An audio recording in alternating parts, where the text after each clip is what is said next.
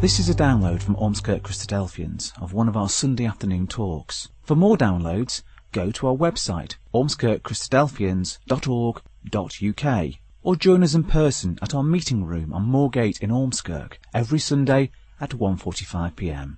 We hope you enjoy the talk. You have the power to change the world and it fits in your pocket. In fact, somehow should probably have been turned off before we started, but there we are. Um, but it fits in your pocket and that's what the world will do. Well, they need a shepherd.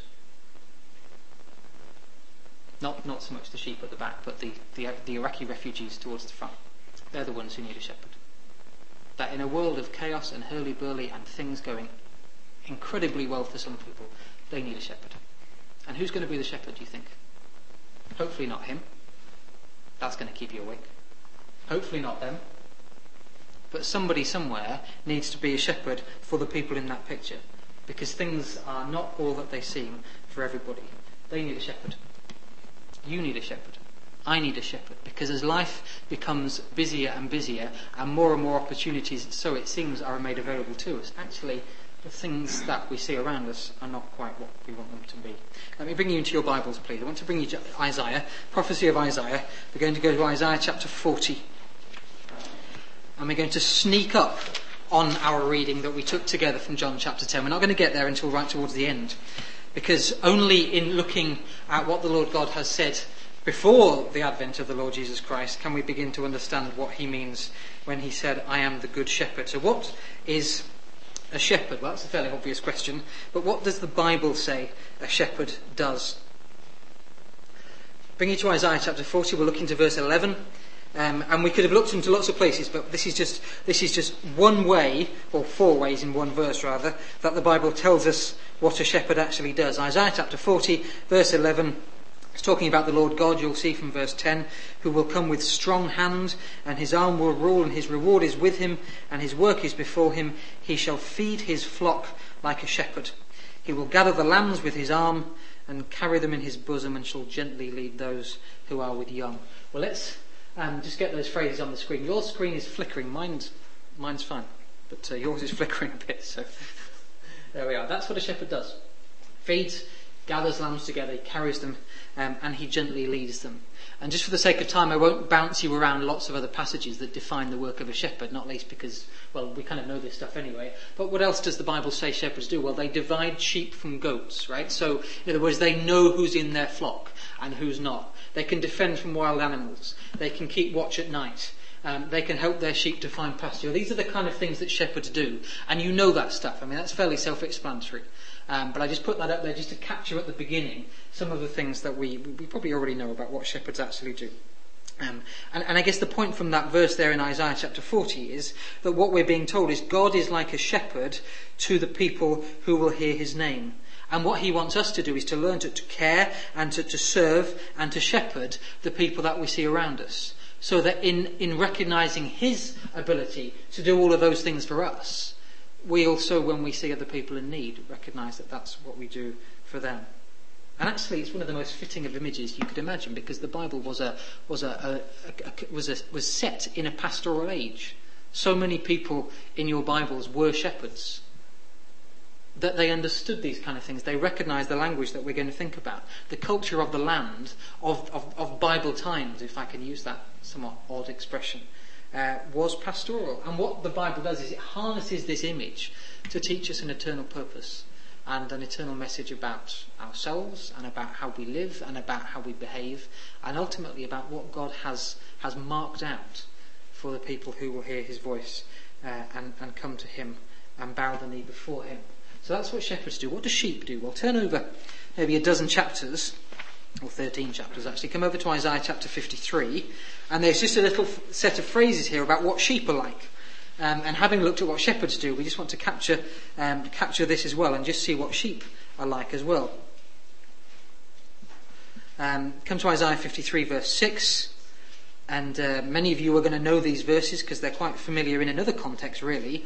All we, like sheep, have gone astray. So that's what sheep are like. Whereas a shepherd is all about gathering things together, sheep are completely the opposite and they like to charge off in all sorts of different directions. So all we, like sheep, have gone astray. We've turned every one to our own way. Which is interesting, isn't it? Because what it seems to say is, well, some sheep, what sheep first of all do is they all en masse charge off in the opposite direction to where the shepherd wants them to go, and then individually they all scatter a bit further so you can't capture them.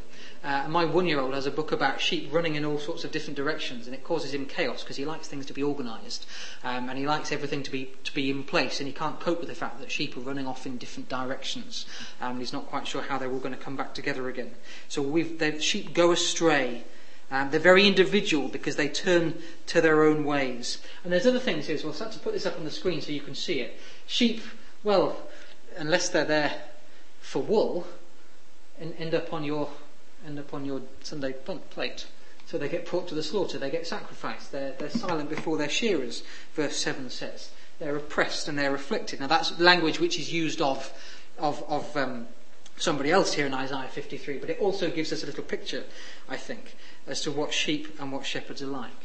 Now, nothing surprising there, right? There's nothing complicated there. We, we, we recognize this. This is language that we're probably aware of, and if we know our Bibles, um, we're also aware of this. But the point is, is the, the, the, claim that the Lord Jesus Christ made to be a shepherd, to be a good shepherd, is built on this language. So when he began to call people to him, when he went out and he spoke to people, and he looked people in the eye who were in awful situations, and invited them to come to him and find rest and comfort with him, well, what he was doing was saying, I'm the shepherd that is just like this. And I recognize that you want to go off and do your own thing. I recognize that even if I ask you to do A, you'll just clear off and do B. I recognize all of these characteristics that you have. And yet, because I am a shepherd, it's my job, it's my role, it's my duty to bring you together and to keep you safe and to care for you. And if you're one of those people who feels somehow as if life is too noisy and too messy and too chaotic and that there is just too much going on and you can no longer keep hold of everything in your hand because things it's just like trying to hold sand in your hand and things just run out between your fingers. Even when you think you've got hold of something then everything just trickles out. Well the Lord Jesus Christ says this is this is what life is like. And the only place where you will find peace and rest and safety is through me. So we're going to look at the Lord Jesus Christ but as I say we're going to sneak up on that chapter in John 10 um, almost almost by stealth, because what I want to do is to show you some Old Testament examples first of how shepherds behave, because what it does is it sets the scene for us, so we can understand more about the Lord Jesus Christ.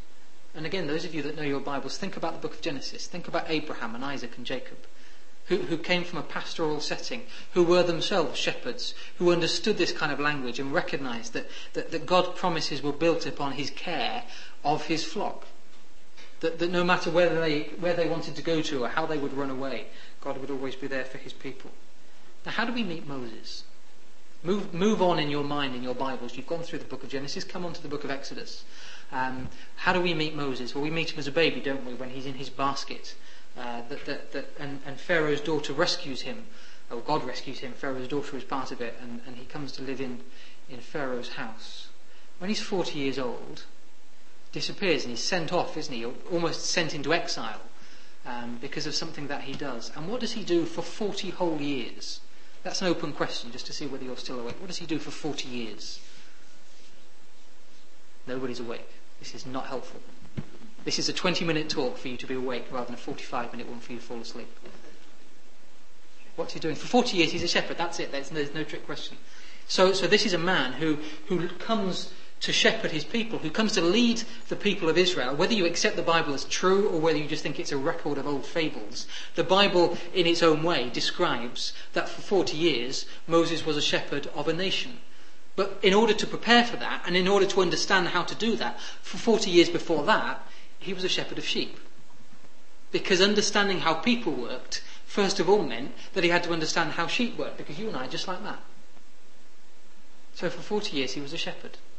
Move on a bit more in your Bible and in your mind. When we meet David, David has seven older brothers. And yet, David can't be found. Where's David? Another open question. He's a shepherd, and he's looking after the sheep. In fact, let me bring you to that passage. Can I take you to 1 Samuel chapter 16? Because we're just going to draw a few lines together here.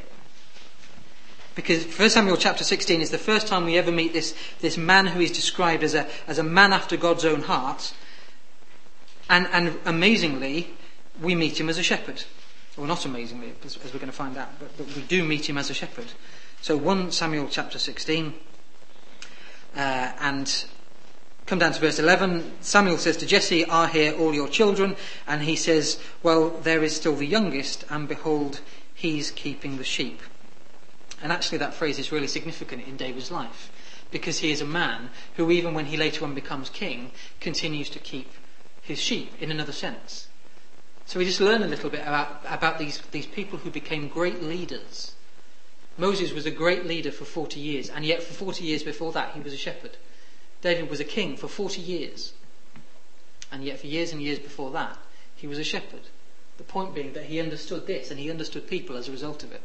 The amount of literature that is written these days on leadership studies would blow your mind. Not 2.5 quintillion books, but certainly an awful lot of stuff that's written about leadership studies. How to be a charismatic leader, how to be an inspirational leader, how to be an organized leader. All these terms are used. And yet all they really had to do was look at these passages. Because this is how a leader acts. A leader recognizes the things that sheep do and recognizes the things that shepherds do. And in fact, you know, David will fight his greatest battle as not as king, but before he comes to the throne. And it's actually over in chapter 17. So just turn over one page if, if indeed you have to do that. And, and see what he does before he goes out to fight Goliath. This is David's great battle, right? Again, even if you, even if you don't know much about your Bible, you know about David and Goliath. Because you know that this is the underdog's victory against the great giant. And, and just have a look in 1 Samuel chapter 17 and verse 20, because before David goes out to kill the giant, what is his priority number one? He gets up early in the morning and he leaves his sheep with a keeper. That's the first thing that David does. He, before he goes out to fight his battle, he makes sure that his sheep are safe. Now, that's just, if, if, if, this is your, if this is your leader, if this is your one who is training to be your king, what would you want from him? What kind of behaviour would you want him to show? Would you want him to be this great military victor? Well, yes, you would, I suppose.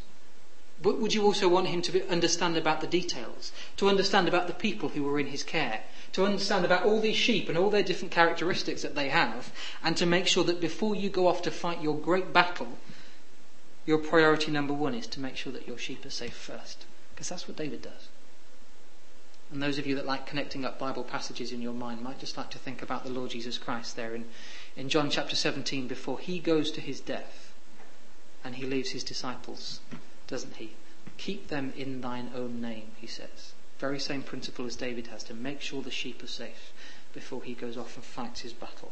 Isn't that interesting? That's what, do, that's what they do. And what they do before they, they take on their great leadership roles is, is a fundamental part of who they are because they recognize that becoming a shepherd is, or sorry, becoming a leader is only possible once they've shepherded sheep.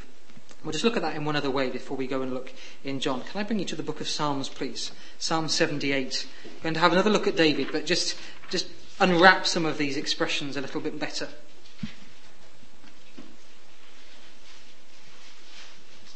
Slides are over, so um, there's just a nice picture of sheep for you just to have a look at if you want to tune out for a moment. Psalm 78.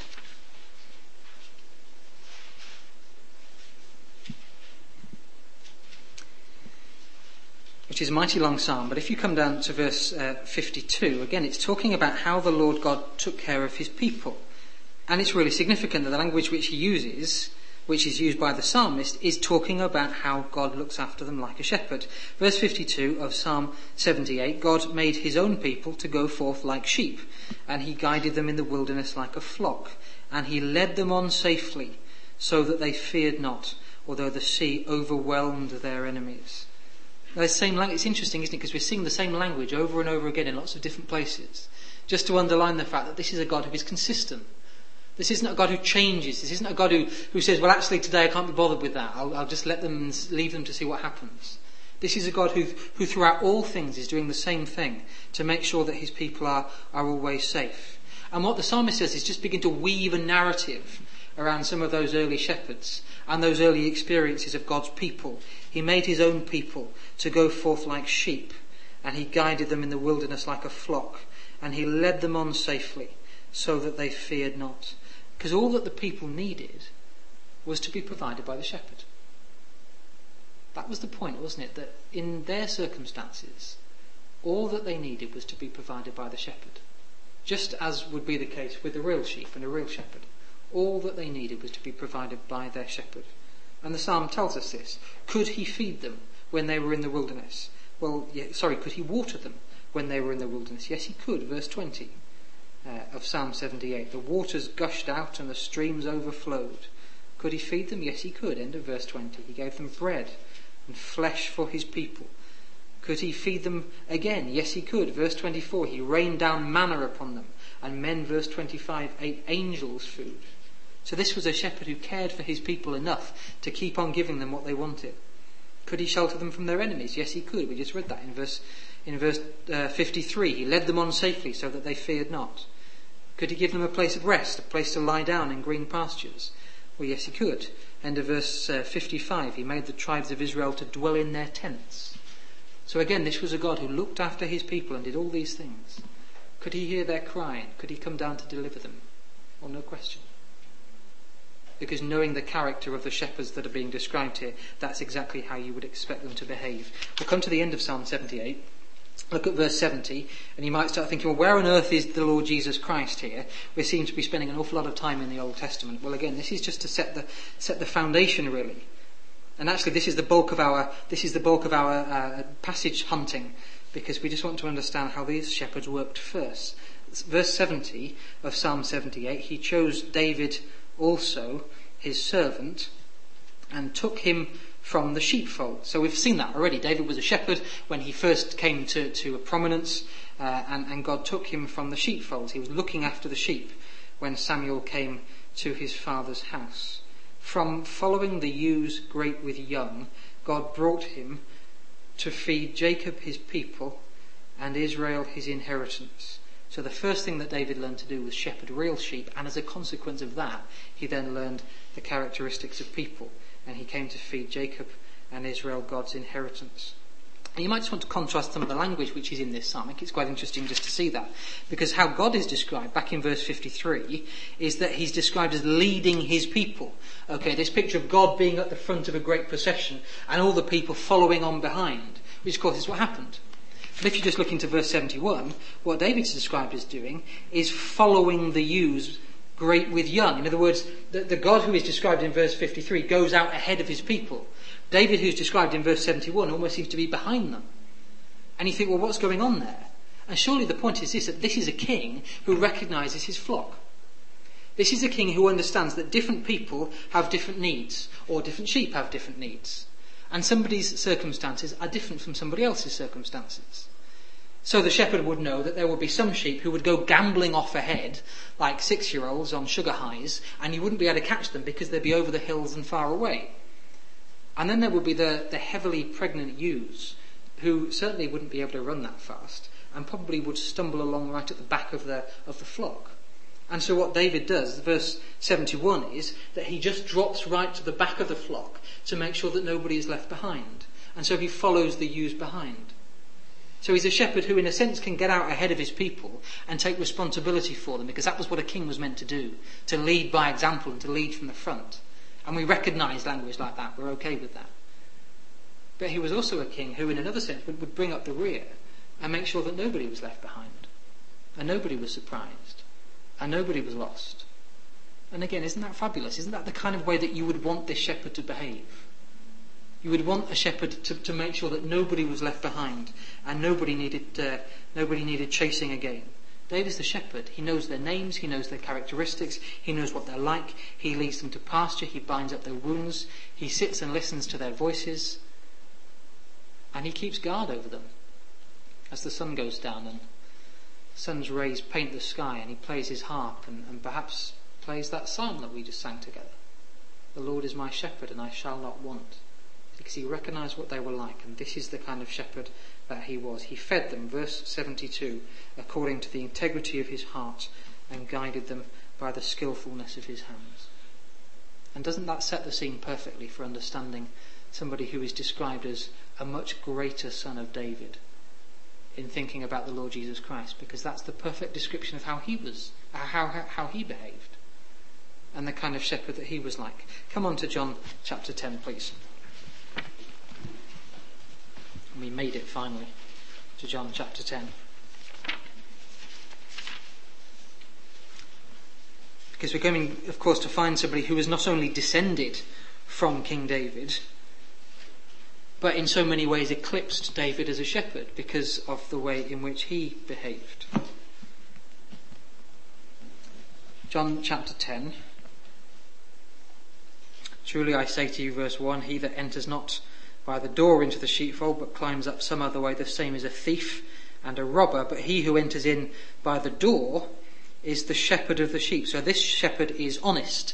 This shepherd is of good integrity. This shepherd is of good report because he doesn't do things sneakily. He doesn't come in the back door. Um, he doesn't try to sneak in when nobody's looking. He comes right down the middle of the doorway, right in through the centre. Everybody can trust him. There's something, something integral about this shepherd. And to him the porter opens and the sheep hear his voice and he calls his own sheep by name and he leads them out. So that little aspect of, of Psalm 78 that we just thought about a moment ago, that this is a shepherd who in one sense leads from the front and he makes sure that he's the first one into danger to make sure that they themselves are safe. When he puts forth his own sheep, he goes before them and the sheep follow him they know his voice. So he's just like those Old Testament kings again. He knows where their pasture is uh, and they're going to follow him. And they know his voice. And I think the sense is that they, the sheep know the shepherd's voice individually. This is not just a great mass of sheep who you could say, well, by and large, these sheep know what their shepherd is like. The sense from this is that all of the shepherd, oh, sorry, all of the sheep know the shepherd individually, and the shepherd in turn knows all of the sheep individually. And because of that, there's a sense of care and devotion for every single one of these, because he doesn't want any of them to be lost. That's the sense, again, that comes out of, of Psalm 78. That's the sense that comes from David leaving his sheep with a keeper before he goes off to fight Goliath, to make sure that nobody is lost. And everybody is safe, and everybody is cared for, and nobody is somehow left behind because they can't run as fast, or they can't keep up in the same way, or because they have a slightly different view on a different perspective than everybody else. And I'm deliberately using some of this language because I hope you can, you can capture some of it for your own circumstances or things that you may all be thinking about. They know his voice. Stranger they won't follow, but they'll flee from him, for they know not the voice of strangers. And it's almost as if that's saying, you know, if you want to be a disciple of the Lord Jesus Christ, then this is about recognizing the voice of the Lord Jesus Christ and not other people and not those of others. This is about recognizing that there is one source of authority and, and, and not just, you know, whatever you can find on the internet, to go back to what we said at the beginning. And so Jesus says, verse 7, Truly I say to you, I'm the door of the sheep. All that ever came before me are thieves and robbers, but the sheep did not hear them. So there's a sense here in which with, with the Lord, He's the shepherd, but He's also the door of the sheep. So the sheep come in to safety in the evening to, to sleep and they go out in the morning to go and find pasture. And It's a bit like discipleship, isn't it? That you come in to safety, you come and join a community of people where there is safety and there is a sense of shared identity and whereby you hold certain key things in common. But then also you go out again the next morning and you go out again into the world and you have to subsist, you have to carry on um, the life that you live um, outside that as well. And yet the whole time the shepherd is is caring for his people and recognizing their particular needs and their particular issues. I am the door, verse 9. By me, if any man enter in, he shall be saved, and shall go in and out, and shall find pasture. This whole chapter, you know, John chapter 10, here's a statement. This whole John chapter 10 comes from John chapter 9. Uh, which is a bit of an obvious thing to say, but if we don't say it, I think we'll miss quite a helpful point. Can I just get you to look back at John chapter 9? Um, and many of you will know um, what's going on in John 9. There is a man who has been blind from his birth. He's right at the beginning of uh, John 9, verse 1. Uh, and Jesus heals him. And as a consequence of Jesus healing this man, there is absolute chaos because nobody believes that Jesus is actually allowed to do this. Um, and so they start discussing whether or not the man who has been healed is actually the same man who was blind. Um, and nobody seems to be sure. So they say in verse 9, well, I think it, well, it could be him. Well, it looks a bit like him. And finally the man says, no, it is me. I am the one who was healed and I am the one who was blind before. And then there's a big debate about, you know, well, was it right for this to happen? And should it have been done on the Sabbath day? Uh, and, and did he have the right and the authority to do this? And so they go and check with his parents. Uh, so they say, verse 19, Is this your son, who you say was born blind? How then does he now see? Uh, and uh, his parents, well, um, if, if your parents, don't be like these parents, right? Well, we know that this is our son and that he was born blind, but we're not quite sure how he sees, so you figure it out and ask him. Uh, and they throw him to the wolves, as it were, and, um, and let him speak for himself, because they're afraid of the Jews. Verse 22 For the Jews had agreed already that if any man did confess that he was Christ, he should be put out of the synagogue. So they go and ask the man, uh, and uh, he says, I, I don't know how it happened. I simply know this that this morning I was blind, and now I'm not. And that is a great miracle, and we should be grateful for that. And then they insult him, verse 28. Um, we know that God spoke to Moses, verse 29, but as for this man, we don't know where he comes from. Uh, and if this man was not from not of God, he could do nothing. So what do they do? Verse 34 um, depends on your, your version that you have that you're looking at, they cast him out, they excommunicated him, right? This is the last straw. There are certain different grades of excommunication in the Jewish community, and this is the, this is the final red card version. This is the one where you are a pariah in your own community. You can't go shopping, you can't sit at meet with other people, you are basically an outcast. And so this man has been absolutely thrown out of, I mean, you can, can you imagine the day he's had? Where he starts out begging in the gateway, and then he meets Jesus Christ, who heals him and makes him see again. And then there's this great uproar about, well, has he been healed? Is it him? Is it not him? What does he look like? And his parents say, well, you know, you figure it out because we don't know what's happened. Uh, and then they talk to him, and then they excommunicate him for nothing more than for saying, well, the man who made me see again can't be all bad. And because he's been excommunicated, verse 34, look at what happens. And this is the whole essence of the shepherd. And if you take nothing else away from today, just take this. End of verse 34 they cast him out. Jesus heard that they had cast him out, and he found him. If you're the kind of person that likes underlining things in your Bible, can you underline that phrase? And even if you're not, you think about underlining it at some point. Because they threw him out, and when they found out he'd been thrown out, Jesus went and found him. That's the job of the shepherd. That's what the shepherd does. That's the whole reason for this discourse about Jesus being the good shepherd. Because there was a man there who should have been cared for, who was one of the refugees of society, if I can again use language from where we started, who, who had nothing, who was destitute and, and had been in a position where couldn't even see. And as a consequence of that, they threw him out and made him a pariah and, and, and the Lord Jesus Christ went and found him because he is the Good Shepherd. And isn't it fabulous? Isn't it significant that the man who, who could not see recognizes the voice of this shepherd? The very thing that the Lord says in John chapter 10 will happen. I am the Good Shepherd. I am the one who cares and who, verse 11, gives his life for the sheep. Whoever comes to me, Jesus said, I will in no wise cast out. Well, the Pharisees of Jesus' day were the shepherds. They were meant to be the ones who took care of everybody. They were the ones in authority. They were the ones who had the right to spend the money and to welcome people in and to open the borders or whatever it might be. And they simply said no. And actually, they didn't just say no. They said no and we'll throw you out as well. And the Lord went and found him because he was the good shepherd. And I think here, you know, is the challenge for you and I in this noisy and crazy and chaotic world to learn to hear the voice of the Lord Jesus Christ. To be able to find time somehow, despite all the distractions, to think about Him. To ask questions about what He's like and how He treats us and the kind of things He asks from us. And to seek safety with Him and only with Him. Because He's the Good Shepherd who lays down His life for the sheep. And to see the sanctuary that He offers and the doorway through which we can pass through, through, through baptism to come and to know Him as being something that only we would have. That would be the only port in a storm for somebody in, in, in terrible circumstances. And then, as he says here, to go out through that gate again and tell other people about how great that is. Because this is a world in which the Lord puts people together in families and in communities. That's the whole purpose of the church to bring individuals together and to gather them together so that they might recognize that being alone is actually not an option. because we need coffee shops and, and road trips and sunsets and passports and great holidays to go on and all these kind of things. But ultimately, we need people. More than anybody else, we need people. And if you see somebody in need, you will need to be that person to somebody else.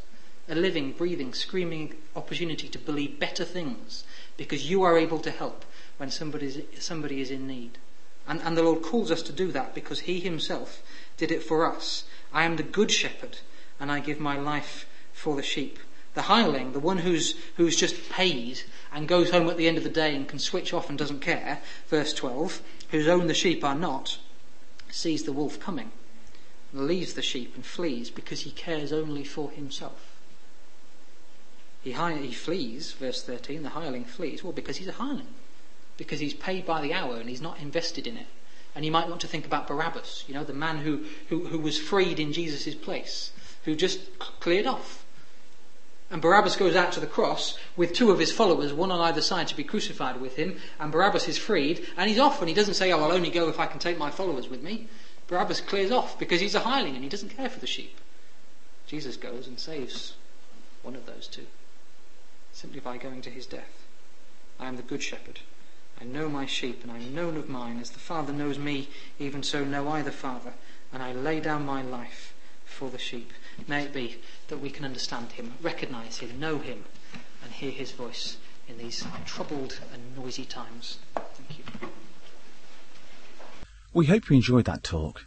For more downloads, information about what we believe, and details of our meeting times, go to our website, ormskirkchristadelphians.org.uk.